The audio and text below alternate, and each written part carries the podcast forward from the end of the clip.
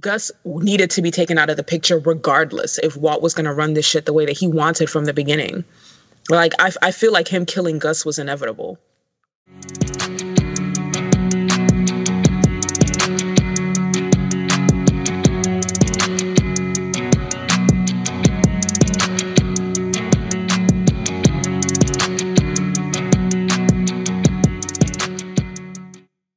Hello, everyone. This is Alex.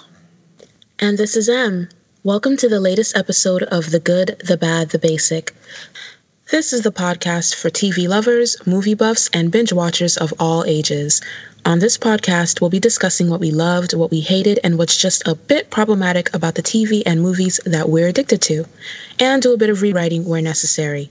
For much more exclusive content, become a show producer on Patreon and get access to after the episode outtakes, curated playlists, movie reviews, music video retrospectives, and so much more. Join the GBB family at patreon.com forward slash good bad basic. Today, Em and I will be discussing the last two seasons of the critically acclaimed crime drama Breaking Bad. Walter White, the chem teacher turned cancer patient turned drug kingpin, was hero to many of the series' fans. But what does this actually say about those fans? And what did we learn from the series? Stay tuned.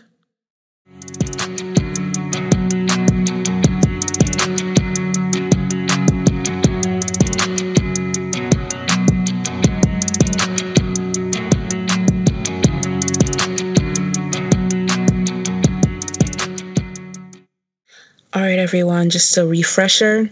Breaking Bad stars Bryan Cranston as Walter White, Anna Gunn as his wife Skyler White, Aaron Paul as Jesse Pinkman, his former student and partner, Dean Norris as Hank Schrader, Walter and Skyler's brother in law, Betsy Brandt as Marie Schrader, Walter's sister, Hank's wife, and Walter's sister in law, and R.J. Mitte as Walter, Walter White Jr., Walter and Skyler's son.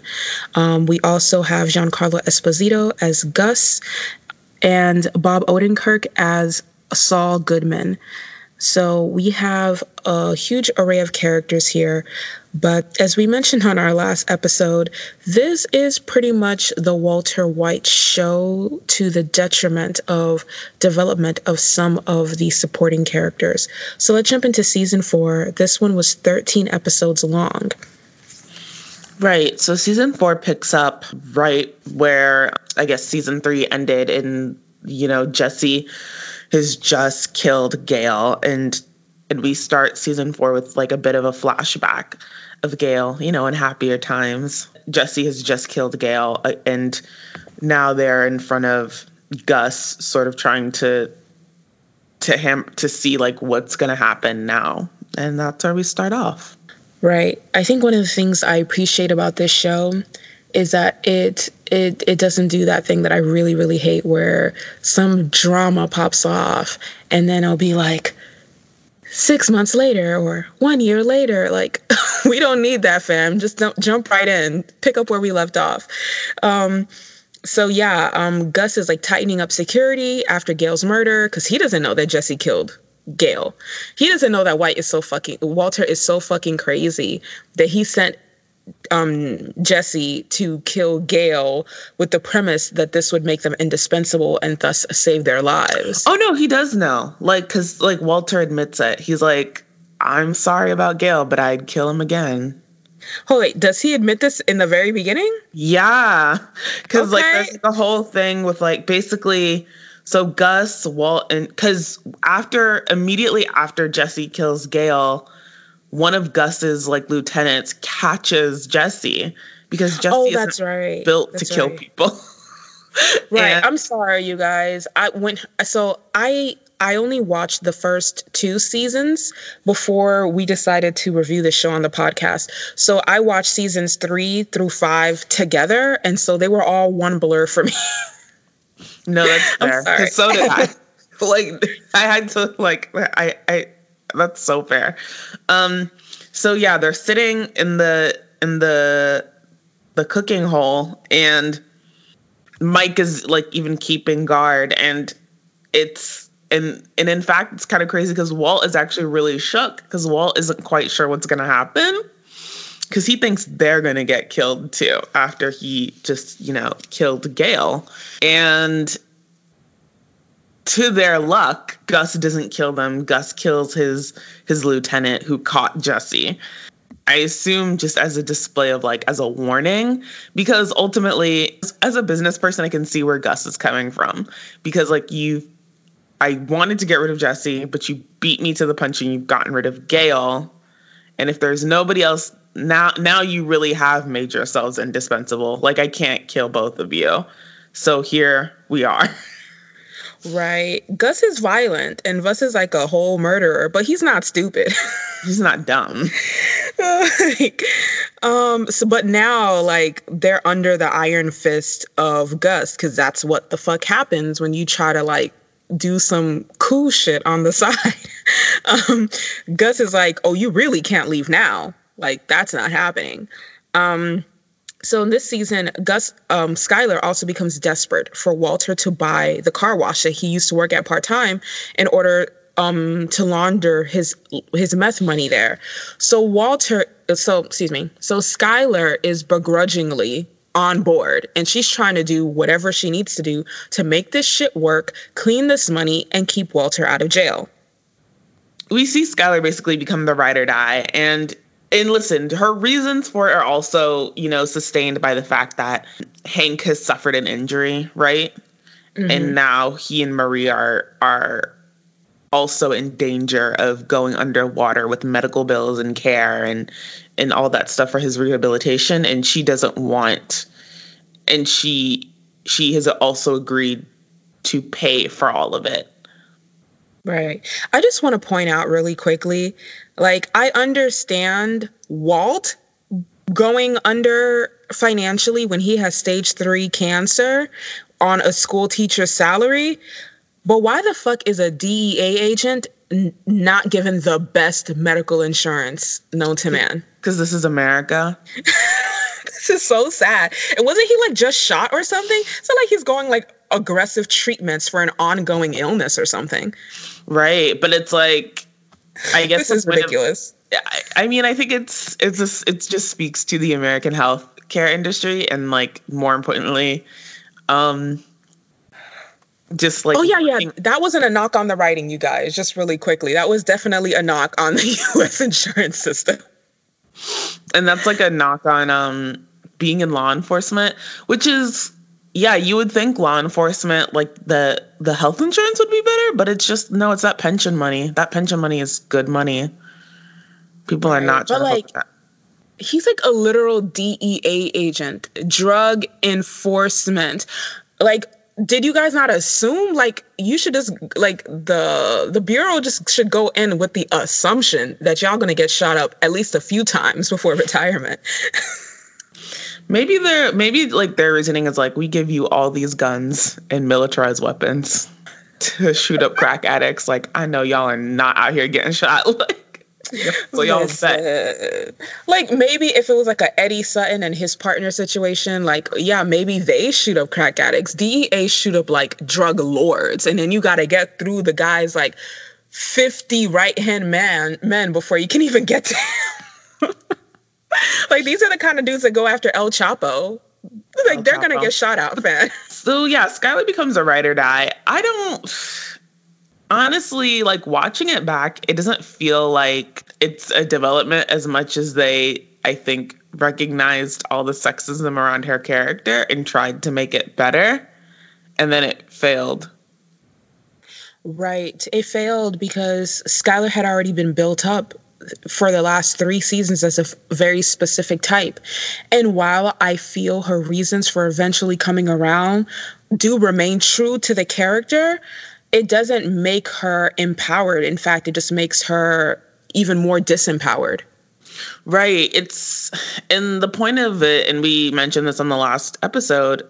In the end, this choice to make Skyler just on board still doesn't solve the core problem, which is that her character is underdeveloped and we don't spend enough time with her to empathize with her choices it's just it's still not there. All you've done is really just put like glitter over like shit Sorry. Like for me, this doesn't even read as like a Stockholm s- syndrome situation where like she comes around because like she's psychologically fucked. Like for me, it almost feels like she was strong armed into this situation. Like Walter didn't force her at gunpoint to go along with it, but she's got two kids with this man. Um, a dis- one who's disabled, another who's like a literal baby still. Skyler doesn't want to do this, and we know that Skyler doesn't want to do this. So it feels like force, and that's where the disempowerment comes from none of that is made ex- as her explicit motives on screen. You know, I don't, I'm not, I haven't spent time with Skyler for her to see that she makes those thoughts or those realizations and then to and then she acts on them. And that's for me the biggest part that's missing because I think of the shows that we have talked about that were like, yeah, this is a good solid show, that's sort of been one of the prevailing patterns is like you have to spend time with these characters and they have to and all the things that you know you're inferring as an audience you still have to see a character themselves discover um, and then exp- and act through explicitly on screen for it to be real um, in a sense. And we still don't get that with Skyler so it's it's still ultimately hollow. Right. I agree with that and I mean, um, one of the things that I brought up on our last episode was some of these um, supporting characters not being fully actualized. I mean, I think Gus and Saul are done well, but a lot of the female characters are not. The only exception to this rule, I feel, is the Marie character. Ironically enough, um, Walter's sister-in-law Marie is actually pretty well developed um, for you know considering the amount of time of screen time she gets and her relationship to the protagonist. I'm not really sure why they thought that um, Skyler, Walter's wife, didn't deserve an actual personality, but the world may never know. in these first four in season four, Walt and Jesse go back to cooking for Gus, albeit Gus is not that excited about it. But Jesse is clearly falling apart from having killed Gale, and Jesse turns his house into a literal meth den. Poor Jesse. Yeah, so Jesse is going through it. Jesse was an addict before Walt got there. Obviously, we cannot put this on Walt's shoulders. But as I said in the last episode, you know he's an addict. You know that he can't out- be out here cooking this meth and staying clean simultaneously. These two things are not congruent. And then on top of that, just Jesse is continuously dealing with tragedy. First Jane's death, and then Gale's murder, which he was directly responsible for. That kind of pain and shame and grief how is he going to stay clean in the midst of that? Right. And he had gotten clean. That's probably the worst part. He attended AA meetings. Granted, he attended AA meetings to exploit them, to sell people drugs, but he was attending and he was doing what he was supposed to do. And whew, it unravels very quickly for Jesse. And so, something that I find interesting about the Jesse unravels plot is then the relationship that forms between Jesse and Mike. Mike ends up becoming this true blue friend and father figure to Jesse in a way that Walt thinks he is, but isn't really. Exactly. And I, I, thought this was really interesting and really clever writing because it mirrors the relationship that Walter has with his own actual son, where Hank is the father figure in that relationship. Right. Walt Jr. gets the shaft from Walt. Um, there's even a scene later on in this season where something has just happened. I'll know in a minute. Walt is breaking down like emotionally, and Walt Jr. is like, Dad, let's get you to bed. And because Walt Jr. has really never seen his father like this. And Walt Jr. gets Walt into the bed. And as Walt Jr. is walking away, Walt says, I love you, Jesse. And I was like, woof, I hate it here. Mm. Listen, and it cuts like a knife. Um, listen, when I I was my heart was breaking for this kid, but like the thing is, I'm sure he heard his father say, I love you, Jesse. And he's thinking to himself, oh, he loves Jesse more than me. But like, he doesn't see the kind of love, um, what being loved by Walter has actually meant for Jesse's life. Right. None and of it's good. right. Also, and then it's like, does he even But then it's like, does Walt Jr. even know who Jesse is? And that and this is another thing. I'm like, well, wouldn't Walt Jr. have figured out what is going on by now? Right. Um, the show kind of plays him naive to the point of, or innocent to the complete of naive, to the point of complete naivete. Like, no one is that obtuse. Right. It feels ableist. It does. there is a there is a bit of like an ableist bent on this show like he's not eight years old like one of the things that i love about the americans and this is a show that um you know we'll be discussing in an upcoming season is that th- you have two very different kids that our protagonists have and the elder one who's also the more curious one realizes very quickly that something is wrong with their parents that something about their parents is not normal even though she doesn't know what it is right away no way would could Walter Jr. actually believe that any of his father's behavior falls into the spectrum of normalcy. I don't I don't buy it. Right. Like I mean, even the scene I'm talking about where Walt Jr. is putting Walt to bed, there's blood on his face. Something has clearly happened, clearly been through some ordeal. And you would think we would have something with Walt Jr. being like, huh, this is like strange. Like, why does my dad have blood on him? Like, that isn't, that doesn't look like it's come from his mouth. That looks like it's splattered onto him versus him coughing it up. Right?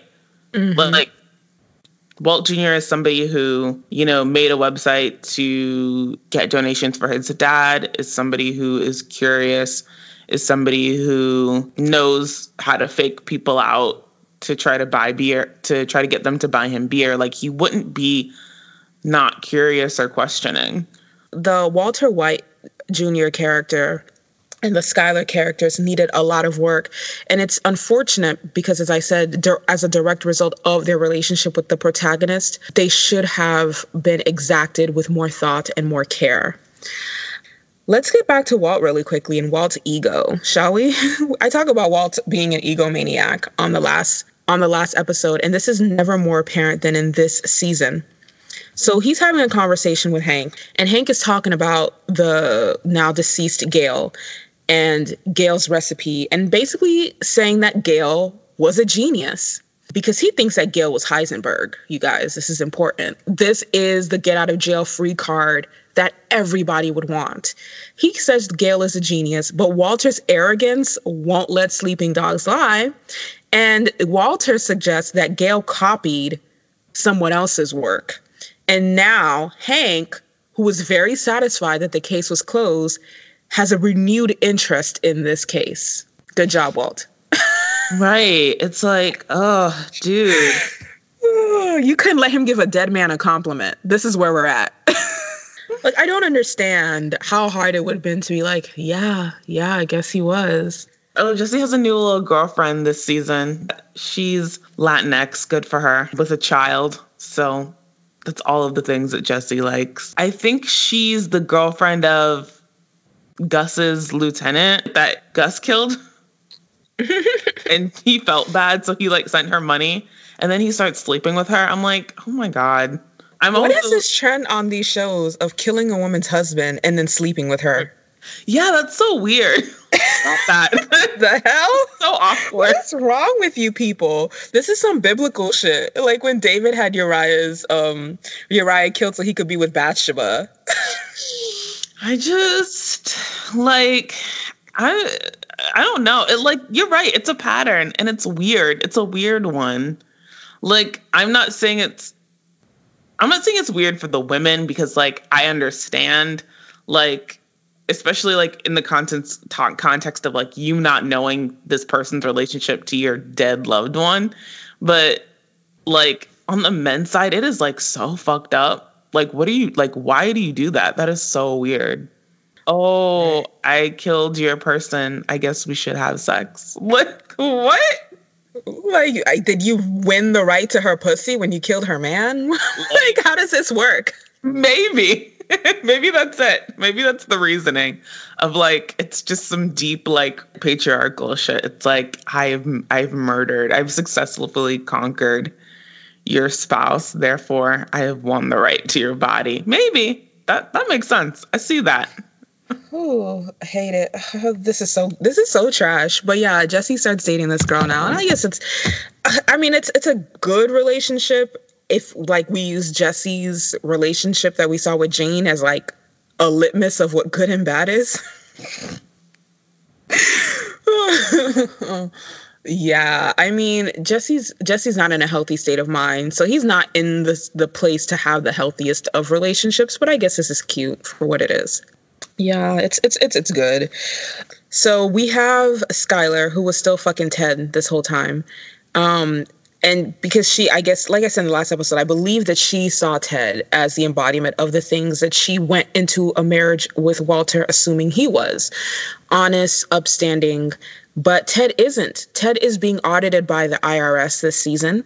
She fears that she and walt would also be investigated because she's ted's bookkeeper.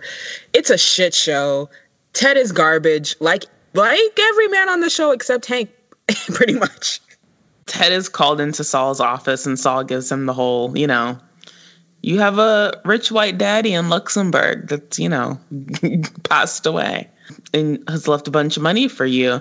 And Ted gets all the money, and he immediately is like, oh, well, I'm just going to like spend it on bullshit instead of paying off these debts. Imagine the caucasity. Just imagine. First of all, believing that you have a dead relative that left you money is the whitest shit I've ever heard of because I wouldn't believe that shit. I wouldn't believe it, but I would not, I also would not question it. valid, valid. I would take the money, but I would Iyanla fix my life. I'm not just gonna go blow it. Same. I would definitely fix my life.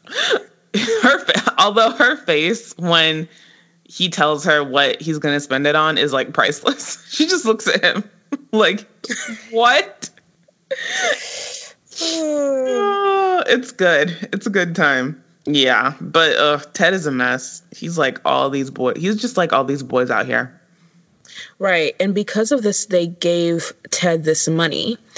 Walt doesn't have the money to get the family out of town when Gus basically puts a hit out on Hank because he's seeing Hank as a problem now a problem reinvigorated by Walt, by the way. but mm-hmm. Hank is a problem. He's put a hit out on Hank. And Walter, for all his faults, really doesn't want to see Hank die. He's not really, he's not trying to get anybody in his family caught up in the crossfires, even though his actions keep putting them there. Right. Which is because listen, I go back and forth on whether Walt really likes his family or not, to be honest. Like, every, and every time I feel like where Walt is like intervening on behalf of like Hank or Marie or or Walt Jr. or Skyler, I never know if I quite believe it because then he just because I don't I don't know I don't know like I don't know if it's like I if I genuinely think Walt feels remorse for his family or if it's just like a ploy by the writers to make me be like, Walt's not so bad. I I go back and forth on that part. I mean, I think that Walt is psychotic, as you said, but um, I also think that Walt is between so between that and his general temperament, Walt has always given me the vibe of someone who doesn't like other people, period. But that he just finds the members of his family more tolerable than humanity at large. Even the biggest misanthrope has their like pet or token people. That's fair. That's that's fair. That's true. Like you said, Hank is now like reinvigorated to exploring this case because Walt doesn't want happiness or nice things or whatever. Walt and Hank ride along with each other and Walt works to sort of throw Hank off. So, unbeknownst to Walt, I think, Jesse and Mike form a really end up forming this really great relationship. I mean, to the point where like Mike trusts Jesse enough to um, have him roll out in the desert and then like shoot at like cartel snipers. Like it's really nuts. And so through the midst of everything, Gus fires Walt. Gus is like, I'm tired of you. You're bullshit. Like, I don't even know you. Like, all you do is cause problems. You're, and you're done. And then and Jesse's gonna cook. You're gonna you're just gonna go away because I can't deal with you. When that happens, Walt sort of gets it into his mind for some reason that Gus is going to kill Jesse or something is going in and then ultimately kill him. Which would never happen because like we said Gus is a businessman at heart. He's not dumb. Why would you kill the if you fire one person, why would you kill the other person that's making your product? That doesn't make quite make any sense. But Walt is, you know, being fired and ignored. So like this is the one thing that he cannot take within an inch of his life. Walt essentially works himself up into the most paranoid frenzy and kills Gus. That's where we end our season with Gus dying from an explosion. And this wasn't even the first attempt. They attempted to poison Gus, and he survived the poison. Right. Yo, I think like that was probably like Gus was on his eighth life or something with that poison, but Walt finally got him in the end. Like the thing about Gus and Walt presuming that he was going to kill Jesse, yeah, that was ridiculous and it didn't make any sense. But the fact of the matter is, they were more or less beholden in a hostage type situation to Gus. Gus needed to be taken out of the picture regardless if Walt was going to run this shit the way that he wanted from the beginning. Like I, I feel like him killing Gus was inevitable. Same because I think, but mostly because I think Walt's an egomaniac. Yeah, because yep. for that, not because they couldn't have had a good life. Listen, Gale lived a really good life up until his death. Right, because Gale knew how to play his position. Walt does not know how to do that. There's also like a whole thing where like Jesse thinks that Walt poisoned his girlfriend's, his new girlfriend's son, Brock, which mm-hmm.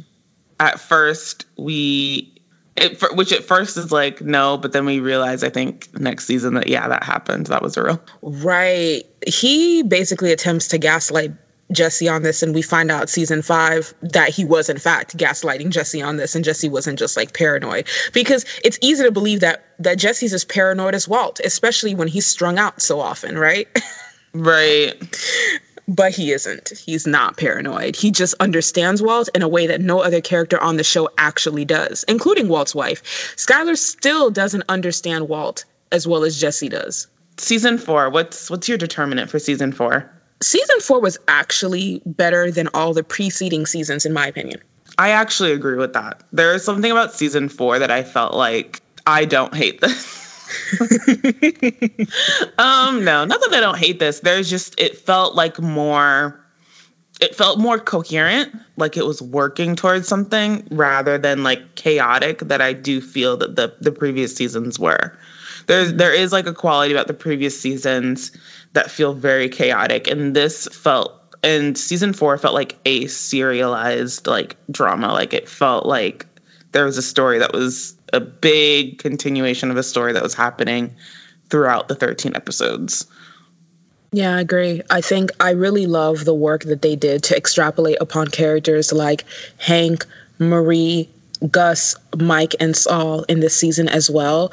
I think that's what did it for me. The supporting cast, a, a larger number of the supporting cast had actual cohesive, believable storylines and narratives therein. And I also like the fact that Hank pretty much comes out of that bumbling cop caricature that he was for the first three seasons and is like we actually start to respect his vocation and his intellect in season four. So that was interesting to watch as well.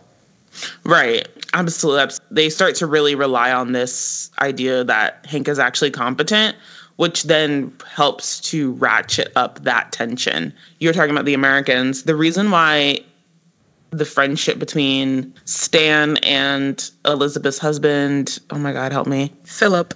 Philip. The reason why every time Stan and Philip talks, why, the reason why like your heart is like racing, like racing like you're on like the track is because you're like, holy shit, like is this when he's gonna know? Is this when he's gonna find out? Like, oh my God, oh my God, oh my God.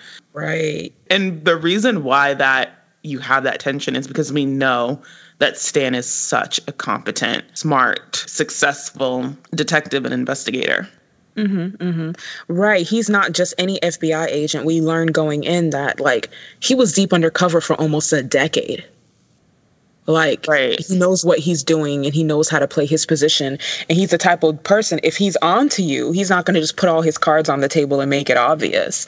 He, and we learn not to es- underestimate him in that pilot episode because he tells his wife as soon as they come home from eating dinner at the Jennings, something's weird about that couple. And he actually sneaks into their garage looking for evidence of something. Right. Like he knows it right away. Right. And Hank doesn't come into it until later. Now I'll give Hank this much. Walter is his brother in law. He's known this man for over a decade now.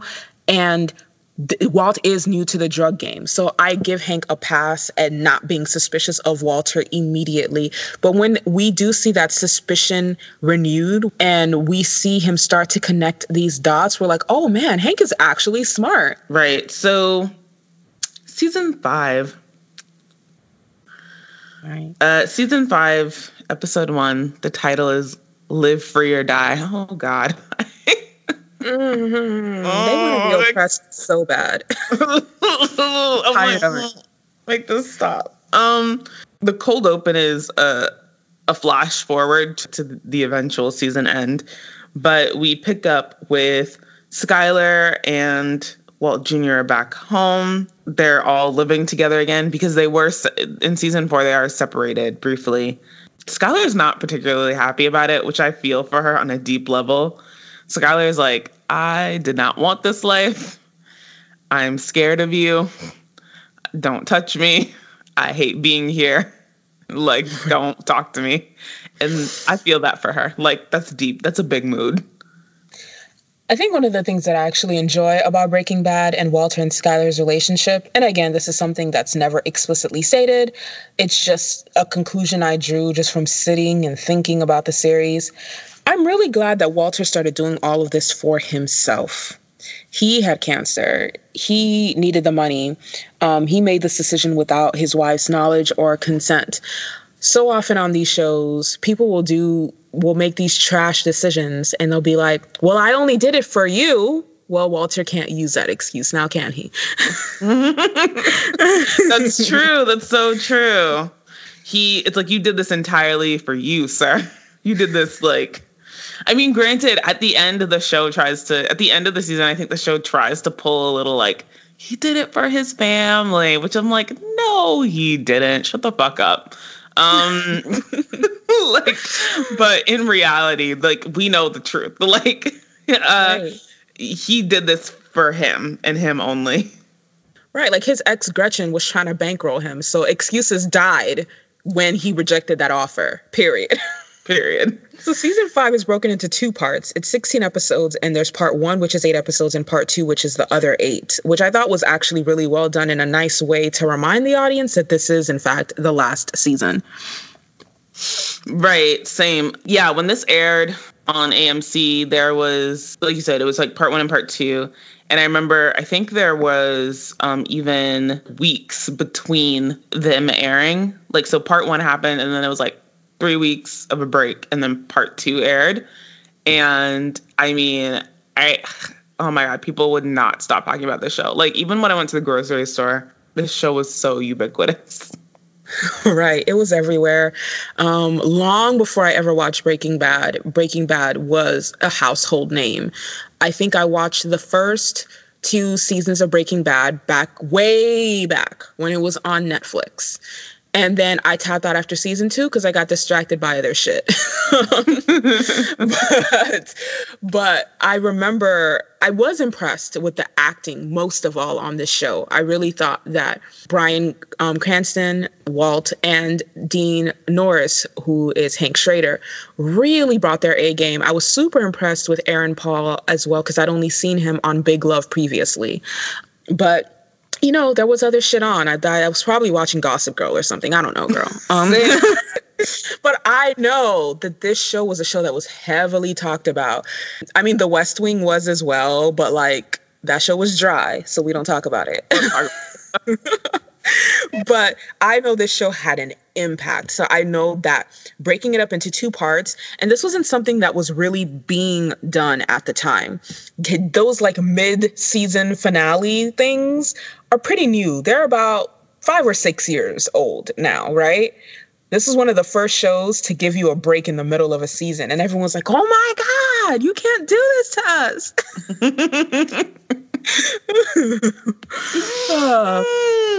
Yeah, so we're we're basically stuck with here and and Walt is trying to get essentially get his own distro cooking, you know, place, you know, up off the ground.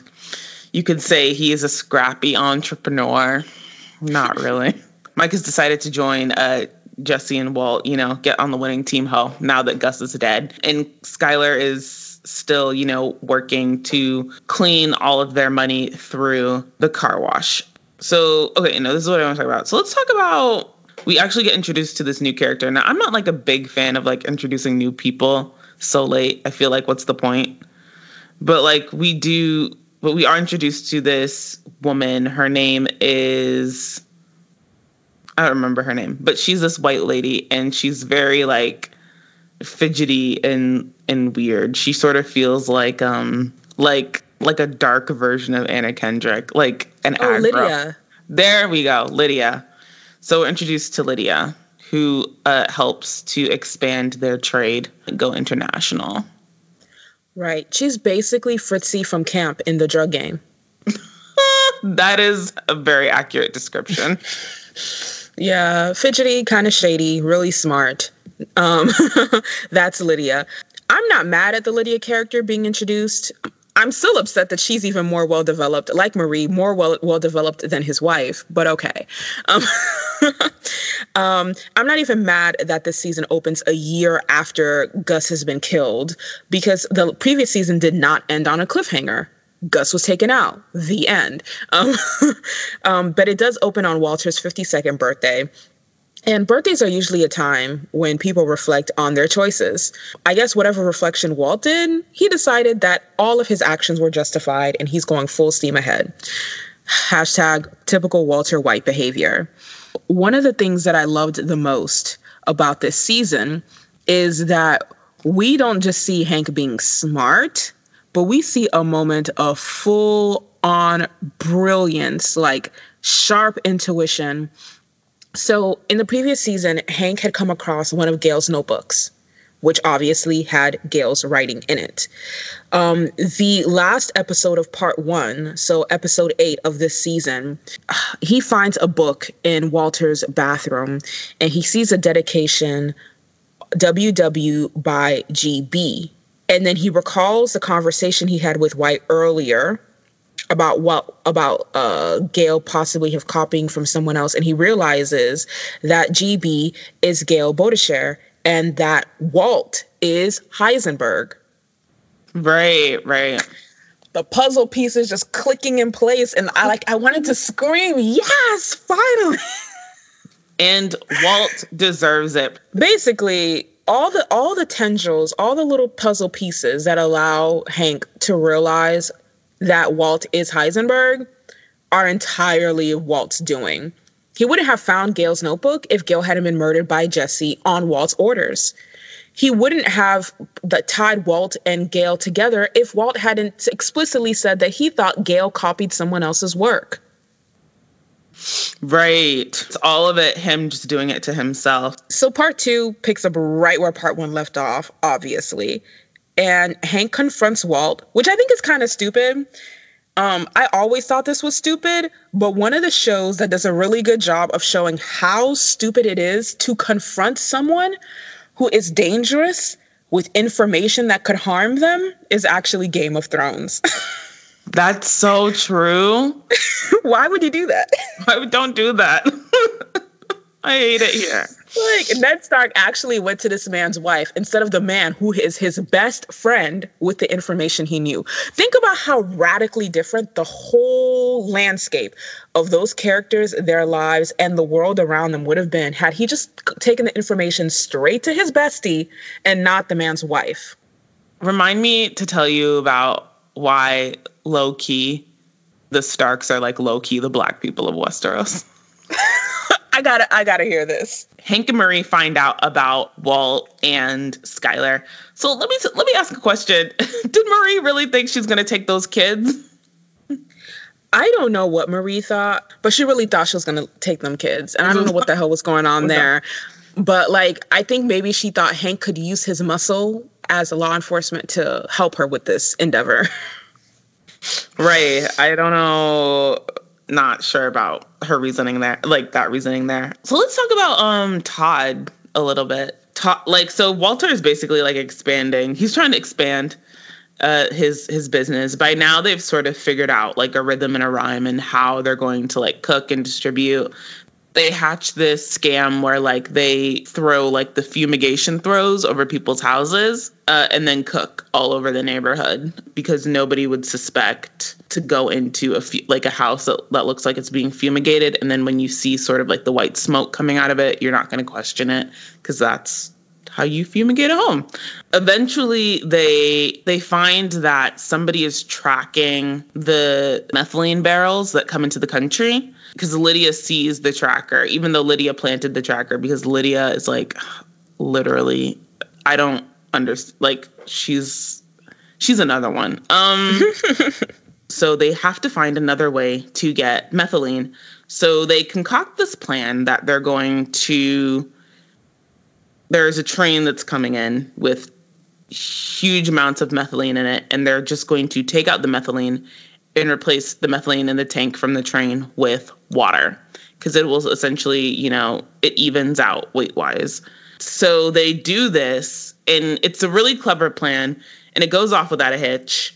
But unfortunately, there's a child, like a small, probably like 13, 12 year old boy, who ends up seeing them do this whole like thing. Like, and after they finish, you know, the child sees them and he and the child like waves.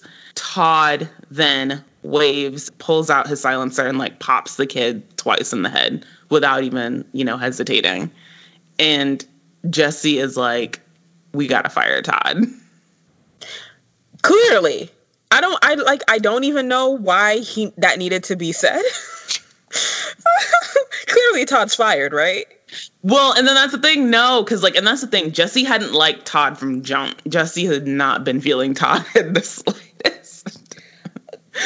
Jesse Just, generally doesn't like the people who are um murderers, though. That's what I'm saying. Jesse's a very Jesse's Jesse doesn't even Jesse barely likes the life that he's living, let alone having to deal with like people who are like murderers and just murder for the sake of of that like who don't have any sort of like he can deal with Mike because I think he feels like Mike is like Walt or who he or who Jesse sometimes imagines Walt to be as somebody who has like a line that they won't cross like they have rules. There's like a rhyme and a rhythm to them but like Jesse doesn't do people who just do whatever Right, right. Like I kind of feel like he feels the situation that he and Walt are in is somewhat inescapable. But if you have to do something, there needs to be a reason for it. And there really was no good reason for Todd to kill that child. Right. They could have reasoned with him. They could have like given him candy or money or whatever. Like they could have they could have just scared him. Like fear is a very powerful motivator. We don't even know that he understands what he saw, even because I'm a. I'm a grown ass woman and I would not have connected any of those dots. I've just been like, oh, okay, that's a lot of people to fumigate a house, I guess. Maybe they're they're using some different type of chemicals to do it. Maybe this one kills roaches and rats. I don't know. right. It's like, yeah, Jesse's, but like, yeah, basically we get like another crazy white man, but in Todd. But then what do we then find out later that Todd has some friends, some cousins who are um also, you know, part of the Aryan nation like you do when you're a white person. You always have some cousins that are part of the Aryan nation, I guess. Or at least the Klan. At least the Klan. At least. Like if you're a white person you don't have a cousin in the Klan, like what do you do? Are you even white? You know? Are you? Um like, um, and so Todd, after he's been fired, then alerts his cousins to to this sweet little operation that he knows it's happening and and shit goes really fucking left. Right. Um this Todd character was another one that's kind of like late to the game, but Thanks. I thought he was executed well. I think he's a more hyper aggressive incarnation of Walt, or rather, Walt's own propensity for violence. Yes, I would agree with that. And we didn't really see Walt's propensity for violence, like unnecessary violence, in the beginning. But once we did see it, it escalated very quickly.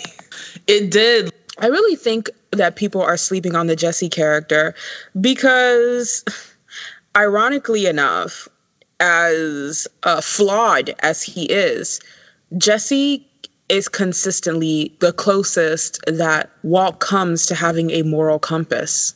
Definitely. No, absolutely.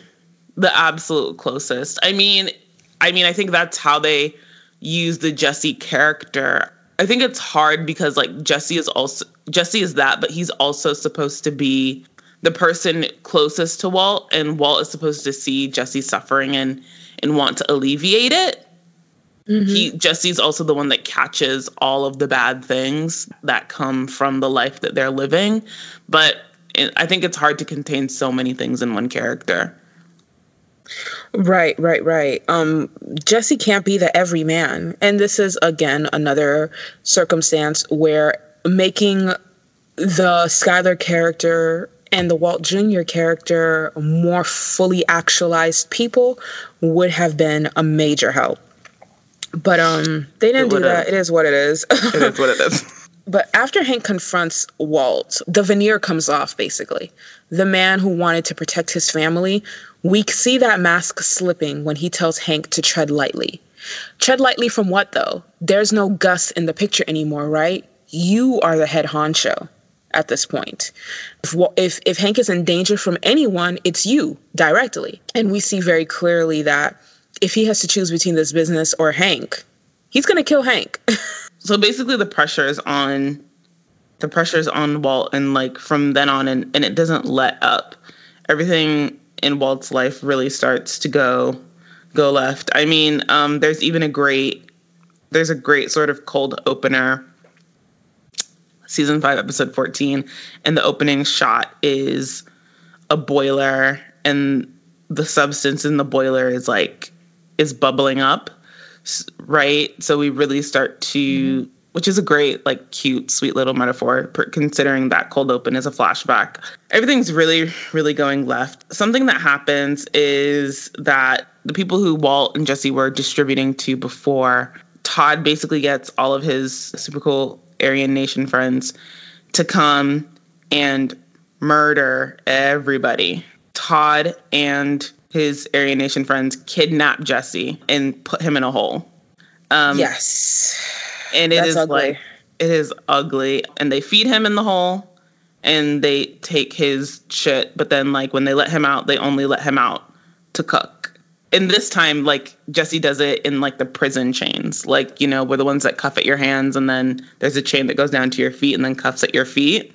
So basically if you didn't if if so in so in case that metaphor has been lost on you through the whole series in terms of jesse's plight you now have it in li- literal sense of yeah they've made it crystal clear crystal clear um, that uh, Jesse is in prison. This this cooking situation is is a prison for Jesse. I mean, he could refuse, right, and just let them kill him, but he sees a picture of Andrea and Brock in the lab, and whether it's because he wants to get back to them or he's afraid, rightfully afraid, that they might kill Andrea and Brock, he goes along with this um, imprisonment, basically. Now, prior to this, something significant happens in that Skyler tells Walt Jr. This is the same episode. Walt Skyler tells Walt Jr. the truth about what's been happening, and when she and Walt get in a fight over a gun, Walt Jr. ends up coming to her defense and eventually calling the police on Walt. And in a recorded phone call or a monitored phone call, he you know, basically takes responsibility for this meth business. I feel like this is the closest Skyler ever comes to any sort of vindication. Not only him taking responsibility like this, but Walt Jr. knowing the truth and being on her side because he was he he was very upset with her um, when she first left Walt. Right, right, and shout out to RJ Mitte who like when that scene where Skyler has like tears in her eyes and she's like admitting to the truth and in Walt Jr.'s reacting. It's a really great performance from RJ Mitte. Um, another thing I want to say about this episode, and it's called Ozymandias, it's episode 14, is this episode was actually directed by Knives Out director and writer Rian Johnson. Shout out to Rian. I was really proud of Walt Jr. when he did call the cops on his dad, though. I was like, finally, it took you long enough to come around, boy. like, but no, I think this is probably the smartest thing he ever did as well. Like, if they had kept the character with this ridiculous fixation, this loyalty for his father, it just wouldn't have, it, it would have really struck a sour note. It was necessary that Walt Jr. finally grows up. And for him, that means seeing his father as he really is. Right. And I guess, and I, oh, like, and you know me, like, one of my favorite things is like, I think, or the thing that I, one of the things that I'm very, I guess, interested in, like, is like I guess the breakdown of like relationships between like parents and children. And I think there's something that could have been like I think it just sucks because I think if Walt Jr. had found out earlier or before, I think there's something really interesting that could have been explored or looked at in terms of Walt Jr. really seeing his father for who he is and like looking at his actions and deciding to, you know, be like, well, I am the head of this family. There's always something interesting in that, in like protecting his little sister, protecting his mom, wanting to make those those right choices. I always think there's always super interesting stuff in storylines like that. Right. I do think that the the narrative as a whole could have benefited from you know this realization on Walter Jr.'s part being slower and drawn out same with Hank, things being slower and drawn out. It's almost instantaneous, especially with the Walt Jr. character. Skyler tells him the truth. He has this moment of disillusionment and coming of age all in that one episode. Right. Like, and that's a lot to do in one episode. This episode really had me on the edge of my seat too because Walter left with Holly, remember? And right, he yes. brings her to the fire station, but he took the baby. He straight up took the baby, you guys. Oh my gosh, he's so crazy. I hate him. Thankfully, after the call with Skyler, the call that was monitored, he left the baby at a fire station. But like he was really he really took this woman's baby. Are you serious? baby, like what's wrong with you, sir? Sir. She's gonna have such a better life with you, you know, dealing with being a meth kingpin's daughter. Why? You don't even like this baby. Like, do you even like this baby? Oh, I hate it here. You were not here for this baby, sir. I mean, right. your- I don't think Walter cares about the children the way that they need him to. Like, I believe that he believes he loves his children. But what does that mean to you when there's like no quality time given to any of these kids? Exactly. He's like Drake out here and claiming this child. baby till it's convenient for him. You know what I mean? When he kidnaps Holly is the most time we ever see him spend alone with that that baby. Right. But, Sir, okay, fam. child. oh, you're hiding your child from you're the world. a child. but he, but in the season season finale, the series finale, he finds Gretchen and Elliot and gives them over $9 million to give to Walt Jr. when he turns 18. Which is crazy because we know good and goddamn well Skyler deserves that money. And in no rational frame should an 18 year old be trusted with that much money. Right. I would be like, wait till 26 or something. right? Or you know, give it to your fucking wife. You know she's not going to leave her children out here like right. fending for themselves broke. right. And and Walt essentially goes on the run for a bit.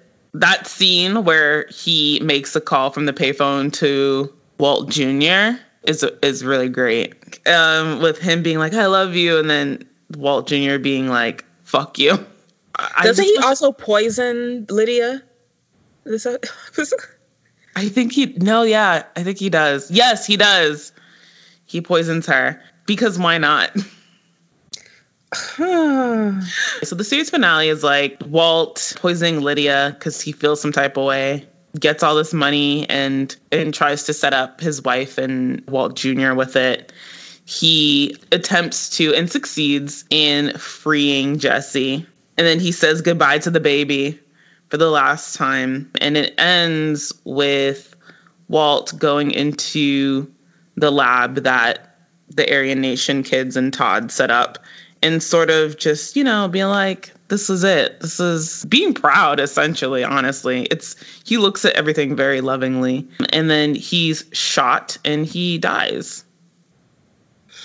Right. And this is this is after he does another selfish Walt thing.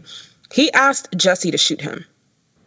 Right, which is like why the fuck would you ask him to do like do you not see how killing Gale, who he was nowhere near as close to, has impacted him? If you're trying to do suicide, you you on your own with that. but then in another sense, I was like, Jesse deserves that, you know, after all after everything Walt's done. but like Jesse would never want to kill That's White. true. Walt, just, like ever. Ever. That's true. And I mean it shows because Jesse shoots him what through the stomach. That's not instantaneous. It's gonna he's right. gonna take a while to die. Right. Walter asked him to shoot him in the head. and he's like, "Oh, well, your large intestine is close enough, fam." Uh, and then that's the that's the series. It does end in that way that like I'm just like, ugh, you know me. I don't like it when evil male characters go out on their own terms. I think that sucks. Um, right. I hated it in on the originals, and I hate it here. I hate it here. It's just it's another thing that I'm not cool about. But all in all, I like season five. Season five is also another season that feels focused. Feels focused, feels like it knows what it wants to do. I'm not crazy about Lydia and Todd, but I, they make sense within the narrative, so that's fine. I love that we get all this sort of reckoning with Walt Jr. and Skyler, but that also feels like stuff that feels rushed. Like, mm-hmm. but I'm glad that we had it versus not having it ever at all. But if I had to give season five a grade, I would say it's good. Yeah, I would say season five is good as well. Season four remains my favorite season of this series. I just think that they hit so many points on the head, and none of the narrative, the plots felt rushed. And we did get to see more of pretty major supporting characters. So, yeah, season four is the standout for me.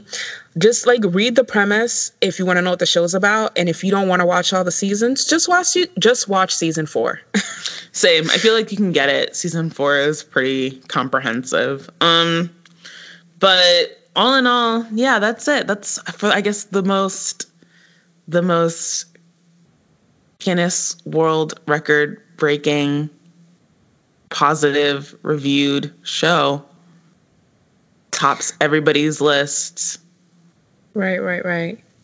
I mean, like we said before, the standard is um mercurial. Yeah, definitely. I mean, The West Wing is on is is like number 10 in like best written shows and like the writing on the show was our specific grievance with it. Yeah, not like the premise, not the acting, the writing. The writing. I just um it's it's interesting.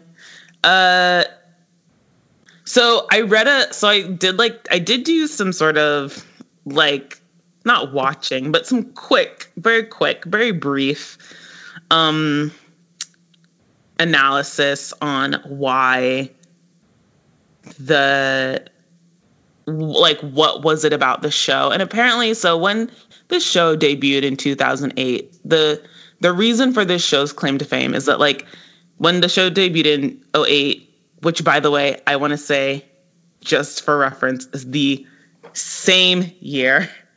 Um, 08 is the, the the same year that Sons of Anarchy debuted. like, I really feel a type of way for Sons of Anarchy right now. um, the whole reason, or like the why it was like essentially became this really critically acclaimed hit is like and the whole thing that critics always point to is that like it was the first television show to create a change of its character from beginning to end in in the sense of like Walt. That's the mm-hmm. that's the the um that's its claim. In and apparently that had never been done before in a lead character that you have a, a lead character go through a significant change throughout the course of this series. And that's why it was so good. But i'm like sons does that too.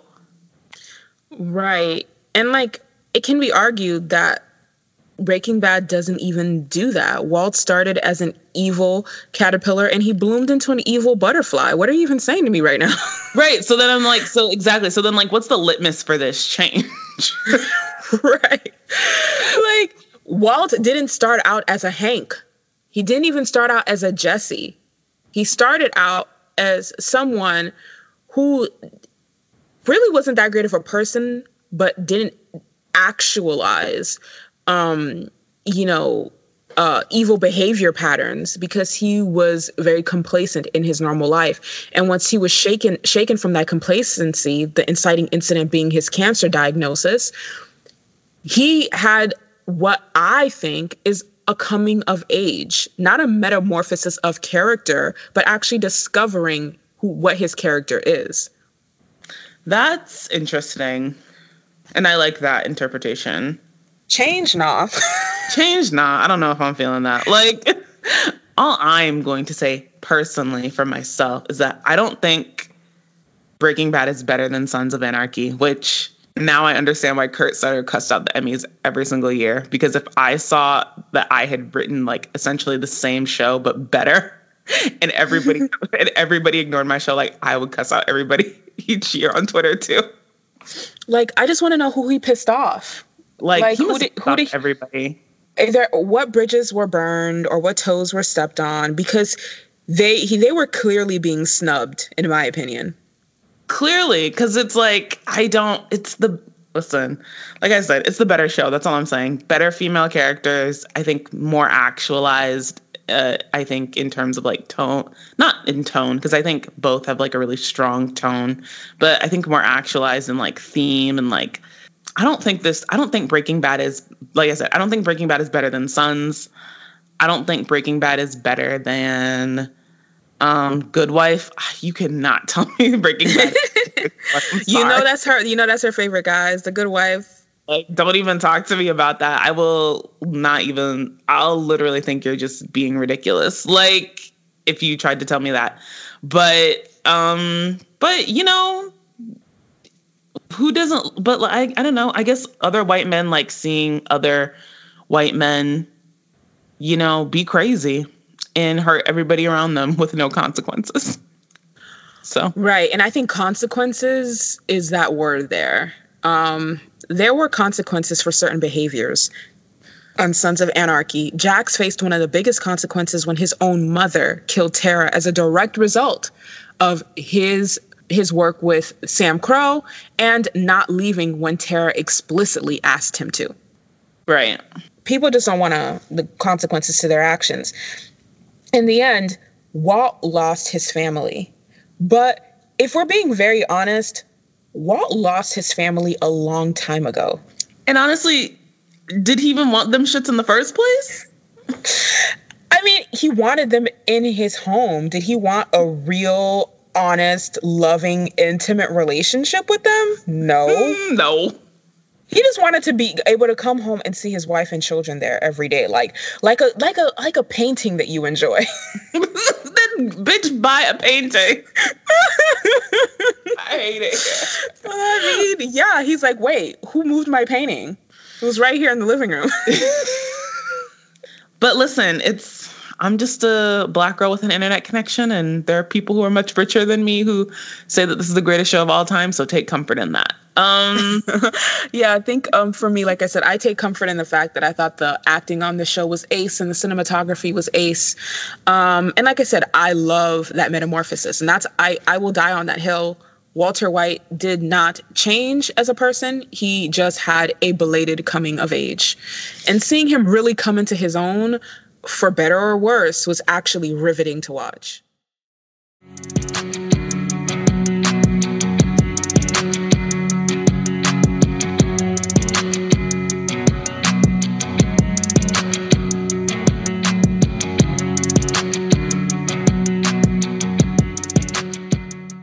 And there you have it, folks. This is everything that we think made the back half of Breaking Bad good, bad, basic, and thrilling. If you'd like to check out the series, Breaking Bad is currently streaming on Netflix. Please let us know your thoughts on this series via our Twitter or Instagram. If you're a GBB patron on our top two tiers, be sure to check out our Breaking Bad Spotify playlist if you haven't already. If you've enjoyed this episode of The Good, the Bad, the Basic, be sure to share it with your friends. Tune in next week when we'll be diving into the first three seasons of the FX crime drama, The Shield. If you'd like to check out the series before then, The Shield is currently streaming on Hulu. Follow The Good, the Bad, the Basic on all major podcast platforms to listen to all of our regular weekly episodes on the go. Leave us a review on your preferred platform and share our weekly episodes on your social media. Please follow us at the Good Bad Basic on Twitter and at Good Bad Basic Pod on Instagram to get in on our daily content. Also, be sure to follow our SoundCloud page, The Good, the Bad, the Basic. If you love this sort of content and want more, become a show producer and patron on Patreon. You can find us at patreon.com forward slash good bad basic. Your support allows us to keep bringing you our regular weekly episodes as well as exclusive bonus material. Until next time, bye everyone. Thank you